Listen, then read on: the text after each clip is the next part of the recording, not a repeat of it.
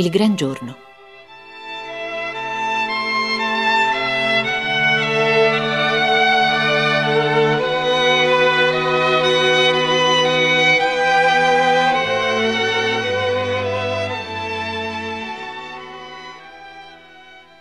La vigilia del Gran Giorno ricevetti la soluzione per la seconda volta.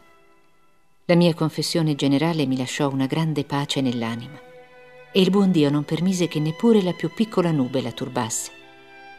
Nel pomeriggio chiedevo perdono a tutta la famiglia che venne a trovarmi, ma non potei parlare che con le lacrime.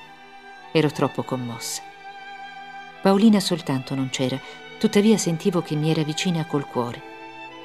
Mi aveva mandato una bella immagine per mezzo di Maria ed io non mi stancavo di ammirarla e farla ammirare da tutti. Avevo scritto al padre Pichon per raccomandarmi alle sue preghiere. Gli dicevo anche che tra non molto sarei stata carmelitana e che allora egli diverrebbe il mio direttore. Ciò avvenne infatti quattro anni dopo, poiché fu al Carmelo che gli aprì l'anima mia. Maria mi dette una sua lettera Ero proprio troppo felice. Tutte le gioie mi raggiungevano insieme. Ciò che mi fece più piacere nella lettera di lui fu la frase Domani celebrerò all'altare per lei e la sua Paolina. Paolina e Teresa, l'8 maggio, divenivano ancora più unite, poiché Gesù sembrava confonderle inondandole delle sue grazie. Il più bello tra i bei giorni spuntò infine. Quali ricordi ineffabili mi hanno lasciato nell'anima i più piccoli particolari di quella giornata di paradiso. Il gaio risveglio dell'aurora, gli abbracci teneri e rispettosi delle maestre e delle compagne più grandi. La grande stanza da toletta piena di fiocchi di neve, di cui ogni fanciulla si vedeva rivestita a sua volta. Soprattutto l'ingresso in cappella e il canto mattutino del bel cantico, o santo altare, che gli angeli circondano. Ma non voglio entrare nei particolari, vi sono cose che, esposte all'aria, perdono il loro profumo. Vi sono pensieri dell'anima che non possono tradursi in linguaggio terrestre senza perdere il loro senso intimo e celeste. Sono come quel sassolino bianco che sarà dato al vincitore, su cui è scritto un nome conosciuto soltanto da colui che lo riceve. Come fu soave il primo bacio di Gesù all'anima mia. Fu un bacio d'amore. Mi sentivo amata e dicevo a mia volta, vi amo, mi do a voi per sempre. Non vi furono domande, lotte, sacrifici. Da lungo tempo Gesù e la piccola Teresa si erano guardati e si erano compresi. Quel giorno non era più uno sguardo, ma una fusione. Non erano più due. Teresa era scomparsa, come la goccia d'acqua sommersa nell'oceano. Restava Gesù solo. Era il padrone, il re. Teresa non gli aveva forse chiesto di toglierle la libertà, perché la sua libertà le faceva paura. Essa si sentiva così debole, così fragile, che voleva unirsi alla forza divina per sempre. La sua gioia era troppo grande, troppo profonda per poterla contenere, e lacrime deliziose la inondarono, con gran stupore delle sue compagne, le quali si chiesero poi l'una con l'altra perché dunque ha pianto? Aveva forse qualcosa che la turbava? No, era piuttosto per non aver la mamma vicino, o quella sorella a cui vuol tanto bene e che è carmelitana. E non comprendevano che quando tutta la gioia del cielo scende in un cuore, questo cuore esiliato non può sostenerla senza piangere. No, l'assenza di mamma non mi addolorava nel giorno della mia prima comunione. Il paradiso non era forse nell'anima mia. E mamma non vi aveva preso posto da lungo tempo.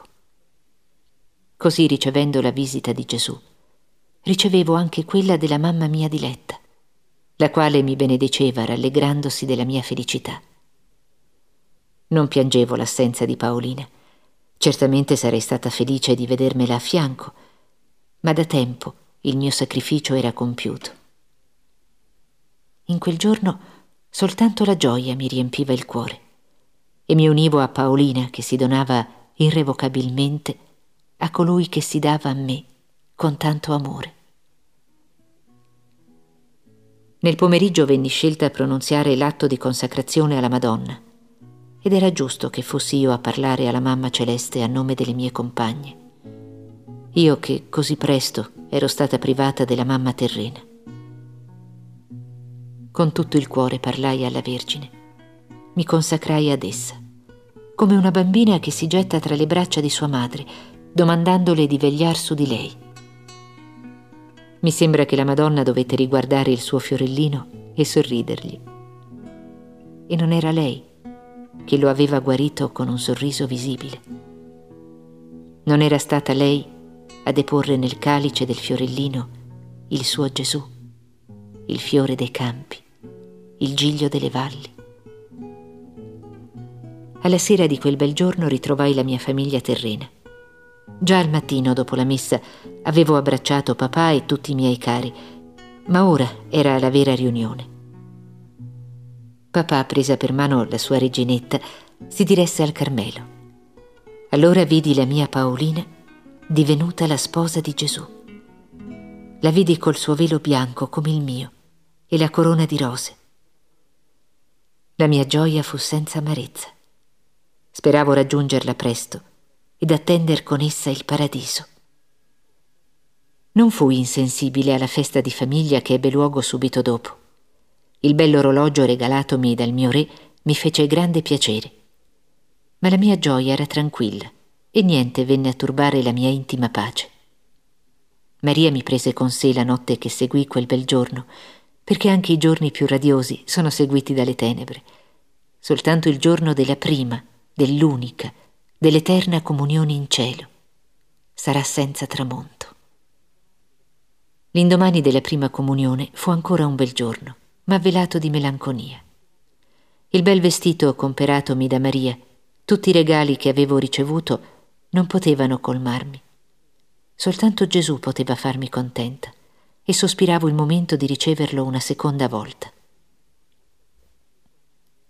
Circa un mese dopo la prima comunione andai a confessarmi per l'ascensione e osai domandare il permesso di fare la Santa Comunione.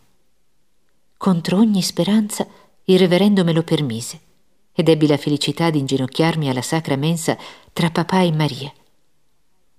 Che soave ricordo conservato di questa seconda visita di Gesù.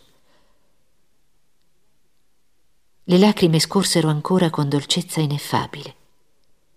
Mi ripetevo continuamente queste parole di San Paolo. Non sono più io che vivo, è Gesù che vive in me. Dopo quella comunione, il mio desiderio di ricevere il Signore divenne sempre più grande ed ottenni il permesso di riceverla in tutte le feste principali. La vigilia di quei giorni felici, Maria la sera mi prendeva sulle ginocchia per prepararmi come lo aveva fatto per la prima comunione. Ricordo che una volta essa mi parlò della sofferenza, dicendomi che probabilmente io non avrei camminato per quella strada, ma che il buon Dio mi porterebbe sempre come una bambina. L'indomani le parole di Maria mi ritornarono al pensiero dopo la comunione. Sentii nascermi in cuore un gran desiderio della sofferenza ed insieme l'intima persuasione che Gesù mi riservasse un gran numero di croci. Mi sentii inondata di consolazioni così grandi che le considero come una delle maggiori grazie della mia vita. Il soffrire divenne la mia attrattiva. Vi scoprivo un incanto che mi rapiva, pur senza ben conoscerlo ancora. Fino a quel momento avevo sofferto senza amare la sofferenza. Da quel giorno in poi sentii un vero amore per il patire. Sentivo anche il desiderio di amare Dio solo, di trovare in Lui solo la mia gioia. E spesso, dopo le mie comunioni, ripetevo queste parole dell'imitazione. Gesù, dolcezza ineffabile, trasformate per me in amarezza tutte le consolazioni della terra. Questa preghiera mi usciva dalle labbra senza sforzo, spontaneamente. Mi sembrava di ripeterla non per mia volontà, ma come una bambina che pronunzia le parole che una persona amica le ispira. Più innanzi le dirò, madre mia cara, come Gesù si è compiaciuto di realizzare il mio desiderio, come egli fu sempre, lui solo, la mia dolcezza ineffabile. Se ne parlassi subito, dovrei anticipare il racconto della mia vita di fanciulla, mentre mi restano ancora molti particolari della mia vita di bambina su cui riferirle.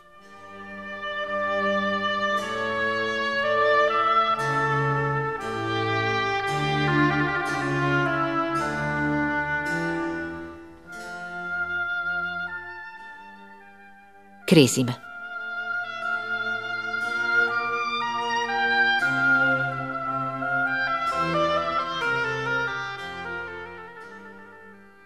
Poco tempo dopo la mia prima comunione entrai di nuovo in esercizi per la Cresima. Mi ero preparata con molta cura alla visita dello Spirito Santo e non comprendevo che non si ponesse una grandissima attenzione a ricevere questo sacramento d'amore. Per la confermazione si faceva normalmente un solo giorno di ritiro, ma Monsignor Vescovo, non avendo potuto venire il giorno destinato, ebbe la consolazione di due giorni di solitudine.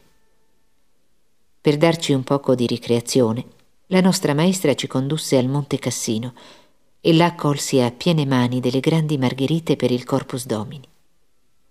Com'era felice l'anima mia. Come gli apostoli, attendevo con tanta gioia la visita dello Spirito Santo e mi rallegravo al pensiero di divenire perfetta cristiana, soprattutto di portare marcata sulla fronte, per l'eternità, la misteriosa croce che il vescovo traccia nell'imporre il sacramento. Finalmente il beato istante arrivò. Non sentii un vento impetuoso al momento della discesa dello Spirito Santo, ma piuttosto quella soave brezza di cui il profeta Elia udì il mormorio sul monte Oreb. Quel giorno ricevetti la forza per soffrire, perché poco dopo doveva iniziarsi il martirio dell'anima mia. La mia cara Leonia mi fece da madrina. Essa era così commossa che non poté trattenere le lacrime per tutta la durata della cerimonia. Ricevette con me la Santa Comunione poiché ebbi anche la felicità di unirmi a Gesù in quel bel giorno.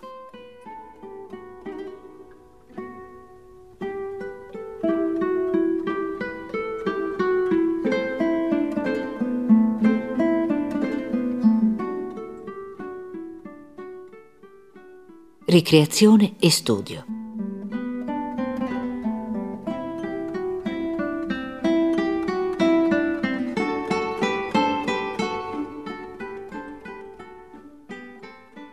Dopo queste feste deliziose e indimenticabili, dovetti ritornare alla vita comune, cioè riprendere quella di collegio che mi era così penosa. Nell'occasione della prima comunione mi era piaciuta quella esistenza con bambine della mia stessa età, tutte piene di buona volontà e risolute, come lo ero io, alla pratica della virtù. Ma ora dovevo rimettermi a contatto con alunne ben diverse, dissipate, che non volevano saperne del regolamento e ciò mi rendeva molto infelice. Avevo un carattere gaio, ma non sapevo darmi ai giochi della mia età. Spesso durante le ricreazioni mi appoggiavo ad un albero a contemplare il colpo d'occhio offerto dalle mie compagne e mi abbandonavo a serie riflessioni. Avevo inventato un gioco che mi piaceva, seppellire i poveri uccellini che trovavamo morti sotto gli alberi.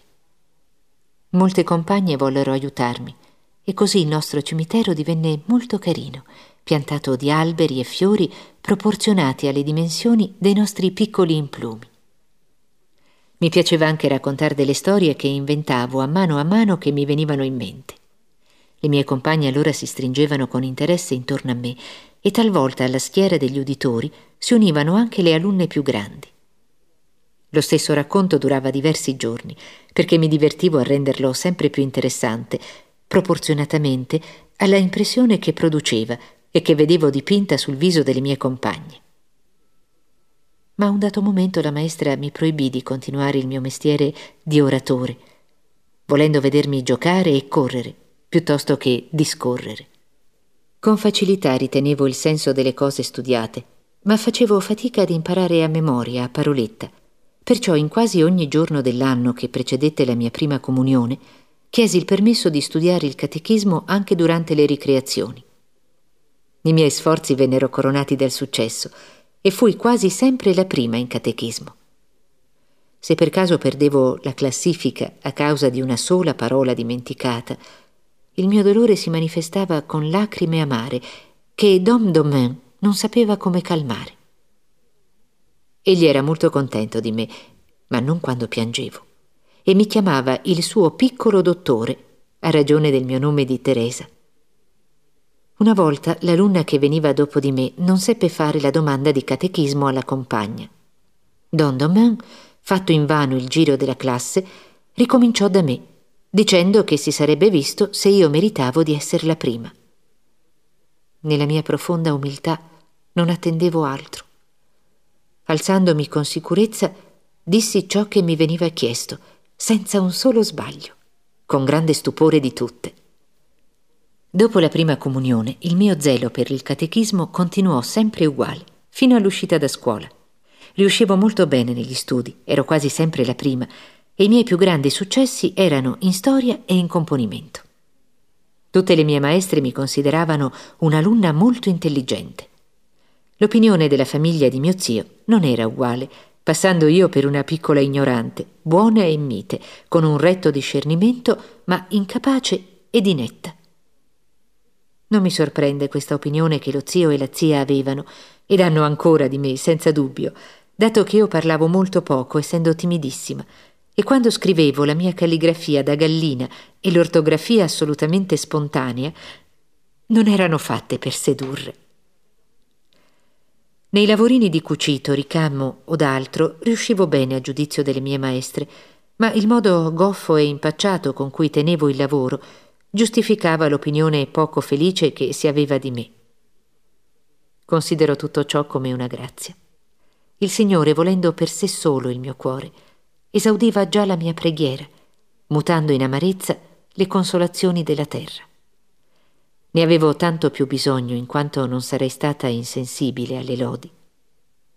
Spesso in mia presenza si lodava l'intelligenza degli altri, la mia mai, onde conclusi di non averne e mi rassegnai a vedermene priva.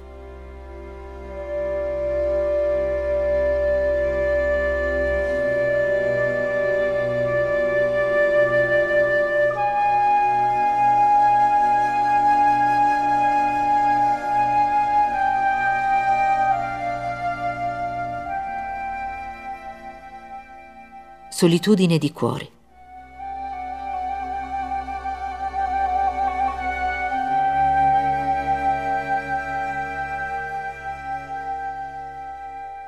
Il mio cuore sensibile e tenero si sarebbe dato facilmente se avesse trovato un cuore capace di comprenderlo. Cercai di legarmi con le ragazzine della mia età, soprattutto due di loro. Le amavo ed esse mi volevano bene per quanto ne erano capaci. Ma ahimè, come è angusto e volubile il cuore delle creature. Presto dovetti accorgermi che il mio affetto non era compreso.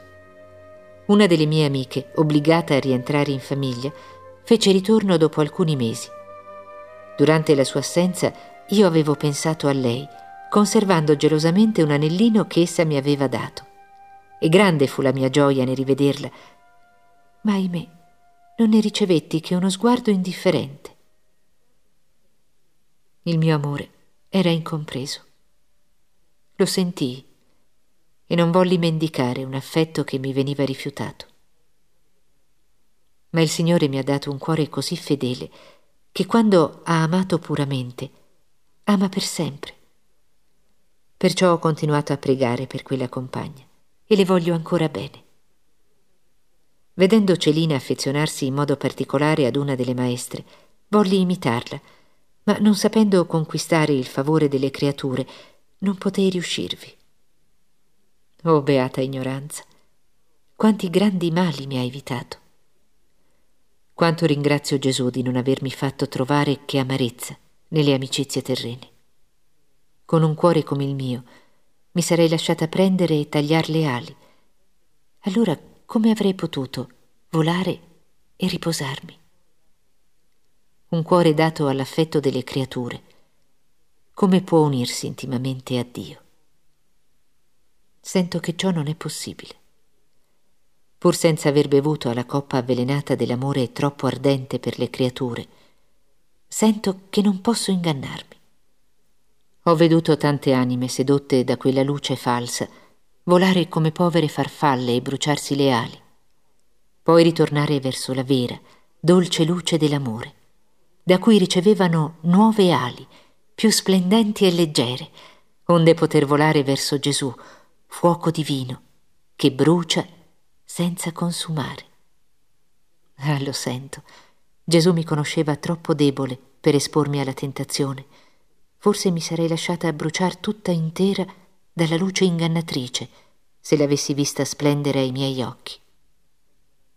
Ma non è stato così. Non ho trovato che amarezza, là dove anime più forti incontrano la gioia e se ne distaccano per fedeltà. Non ho dunque nessun merito a non essermi abbandonata all'amore delle creature, poiché ne fui preservata per la sola grande misericordia di Dio. Riconosco che senza di lui avrei potuto cader tanto in basso quanto la Maddalena. E mi risuona nell'anima con grande dolcezza la grave parola di nostro Signore a Simone. Lo so, colui al quale meno si perdona, meno ama.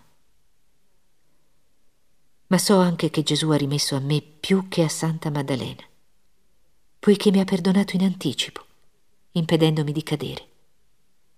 Come vorrei riuscire a spiegare ciò che sento. Ecco, un esempio che varrà a tradurre alquanto il mio pensiero. Suppongo che il figlio di un abile dottore incontri sul suo cammino una pietra che lo faccia cadere e in questa caduta egli si rompa un arto. Subito il padre viene a lui, lo rialza con amore, ne cura le ferite, adoperando tutte le risorse della sua arte, e ben presto il figlio, completamente guarito, gli dimostra la sua riconoscenza. Indubbiamente questo figliolo ha ben ragione di amare suo padre.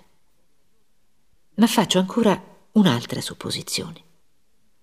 Il padre, avendo saputo che sulla strada del figlio si trova una pietra pericolosa, si affretta a precederlo e la toglie senza esser visto da nessuno.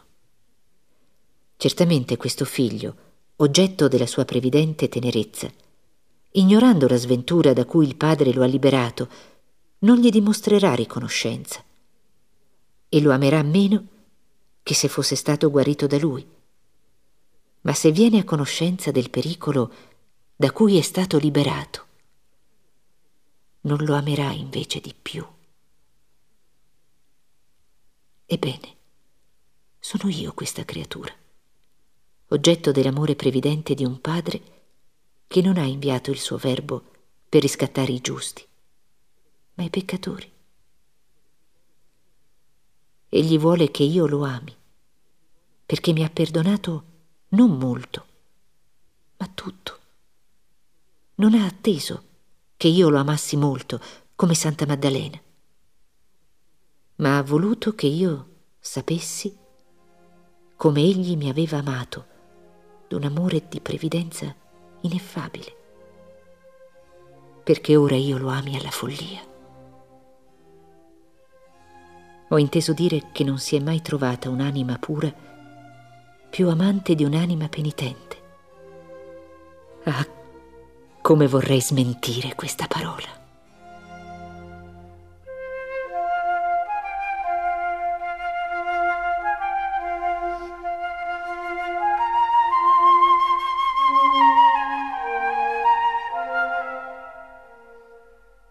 la malattia degli scrupoli.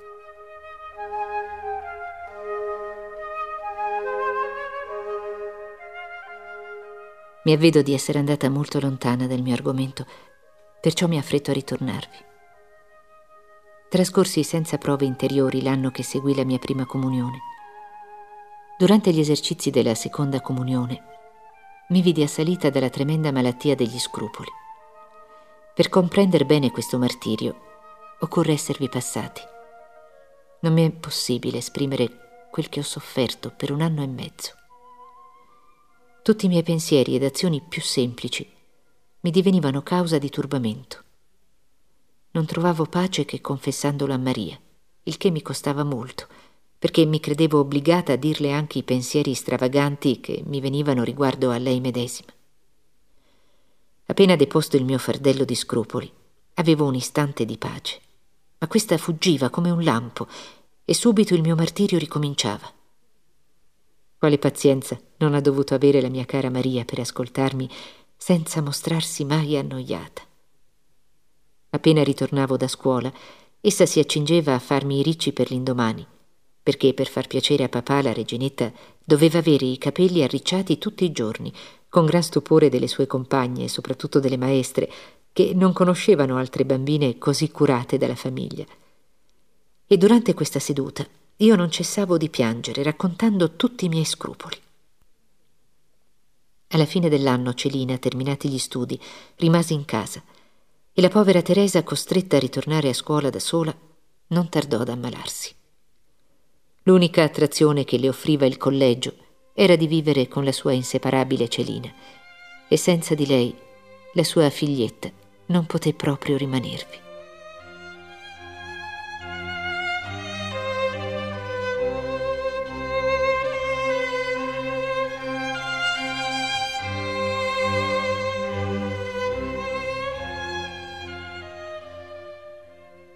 Uscita di collegio, lezioni private.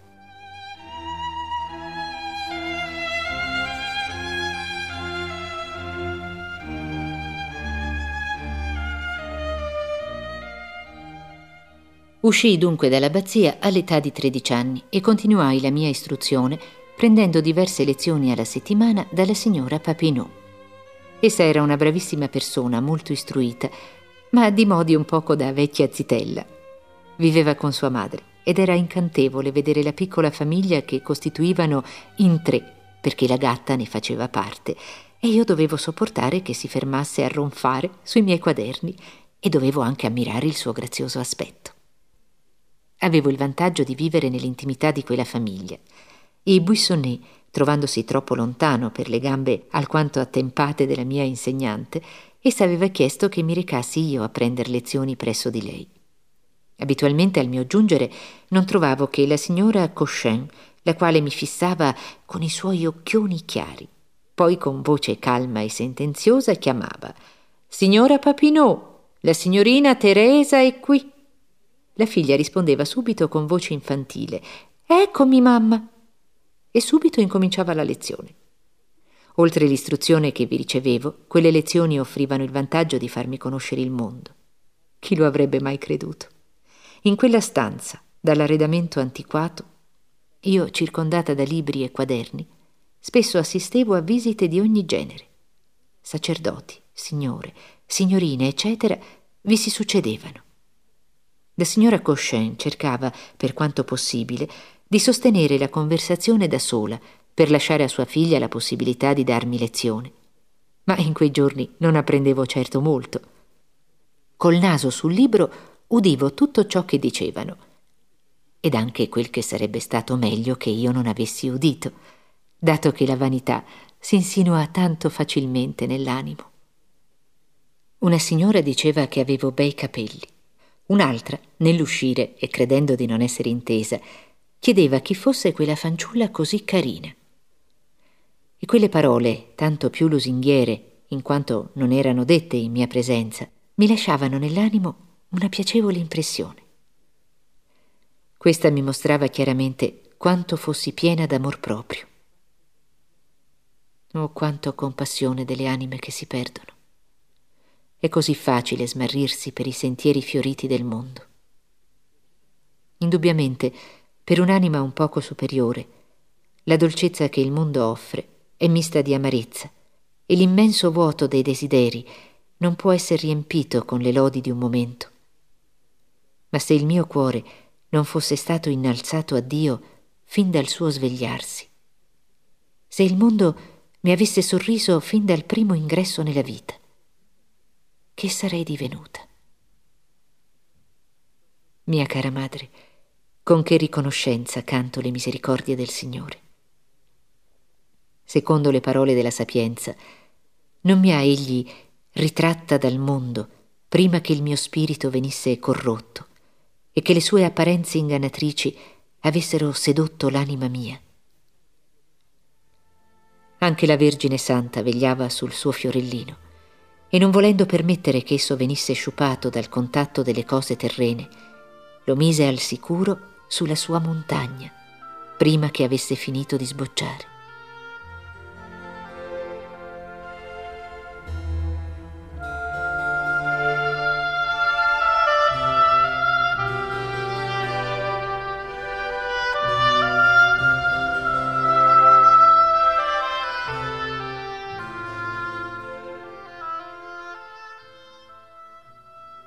Teresa, figlia di Maria.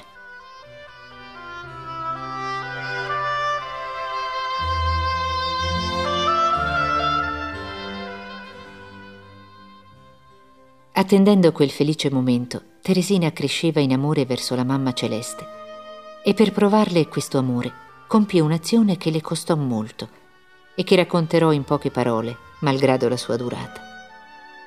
Poco dopo la mia entrata in convitto, ero stata ricevuta nella congregazione dei Santissimi Angeli. Amavo molto le pratiche di devozione ispirate dall'associazione dato che sentivo un'attrazione tutta particolare a pregare i beati spiriti celesti e particolarmente quello datomi dal buon Dio a compagno del mio esilio. Il nastro di aspirante figlia di Maria sostituì quello degli angeli poco tempo dopo la mia prima comunione, ma lasciai il collegio senza appartenere propriamente alla congregazione mariana. Inoltre, non avendo finito gli studi, non avevo il permesso di rientrare nei locali del collegio in qualità di ex alunna. Questo privilegio, lo confesso, non faceva parte dei miei desideri. Ma quanto all'essere figlia di Maria, pensando che tutte le mie sorelle lo erano state, temetti quasi di essere io meno figliola della mamma celeste. Perciò andai a domandare umilmente, malgrado mi costasse molto il chiederlo, di essere ricevuta nella congregazione delle figlie di Maria del mio collegio.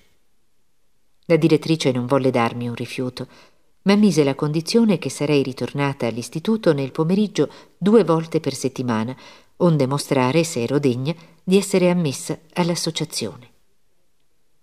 Tale permesso, ben lungi dal farmi piacere, mi fu di estremo sacrificio. Io non avevo, come le mie compagne, una delle maestre particolarmente amica con la quale trascorrere diverse ore, Perciò mi contentavo di andare a salutare la maestra e poi lavoravo in silenzio fino alla fine della lezione di cucito. Nessuno faceva attenzione a me, onde salivo poi al coretto della cappella, ove rimanevo dinanzi al Santissimo Sacramento fino all'ora in cui papà veniva a riprendermi. Questa era la mia unica consolazione. Ma Gesù non era forse il mio unico amico. Non sapevo parlare che a lui. Le conversazioni con le creature, anche conversazioni pie, mi stancavano l'anima. Sentivo che è meglio parlare a Dio che parlare di Dio, perché nelle conversazioni spirituali si mescola tanto amor proprio.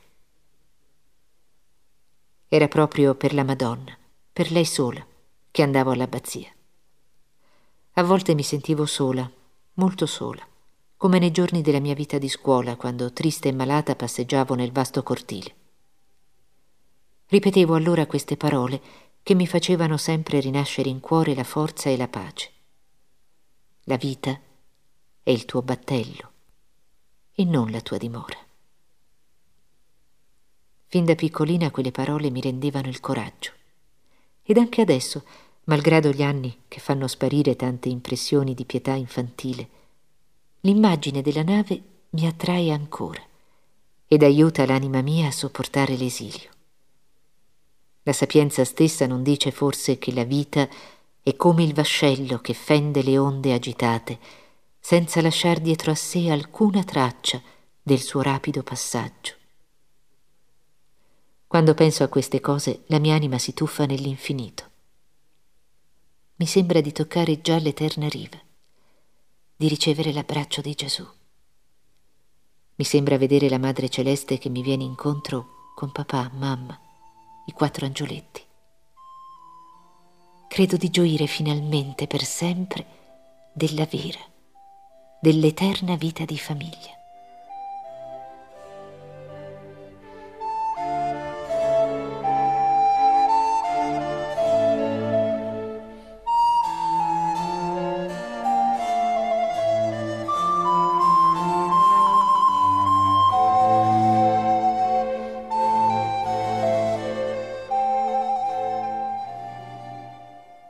Prossima entrata di Maria al Carmelo.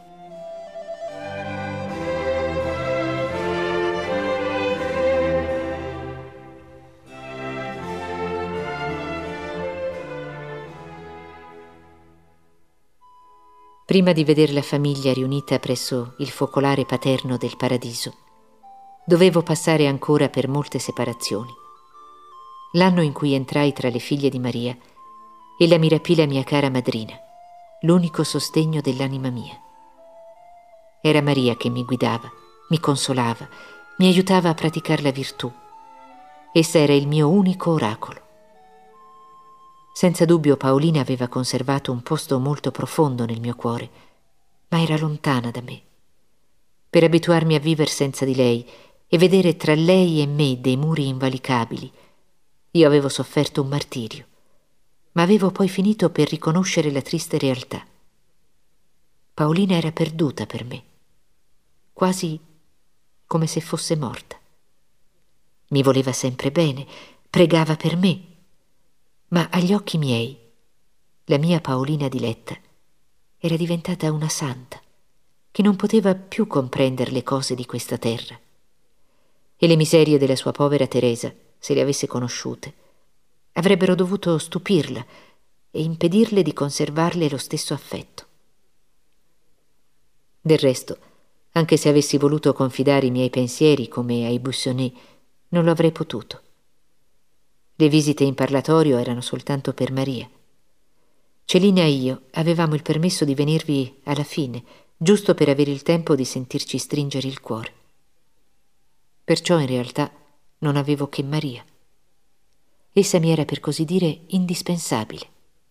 Dicevo i miei scrupoli a lei sola ed ero obbediente al punto che il mio confessore non ha mai conosciuto la mia brutta malattia. Gli dicevo il preciso numero di peccati che Maria mi aveva permesso di confessare, non uno di più, tanto che avrei potuto passare per l'anima meno scrupolosa della terra, benché lo fossi all'ultimo grado. Dunque Maria conosceva tutto ciò che avveniva nell'anima mia. Conosceva anche il mio desiderio del Carmelo. Ed io l'amavo tanto che non potevo vivere senza di lei.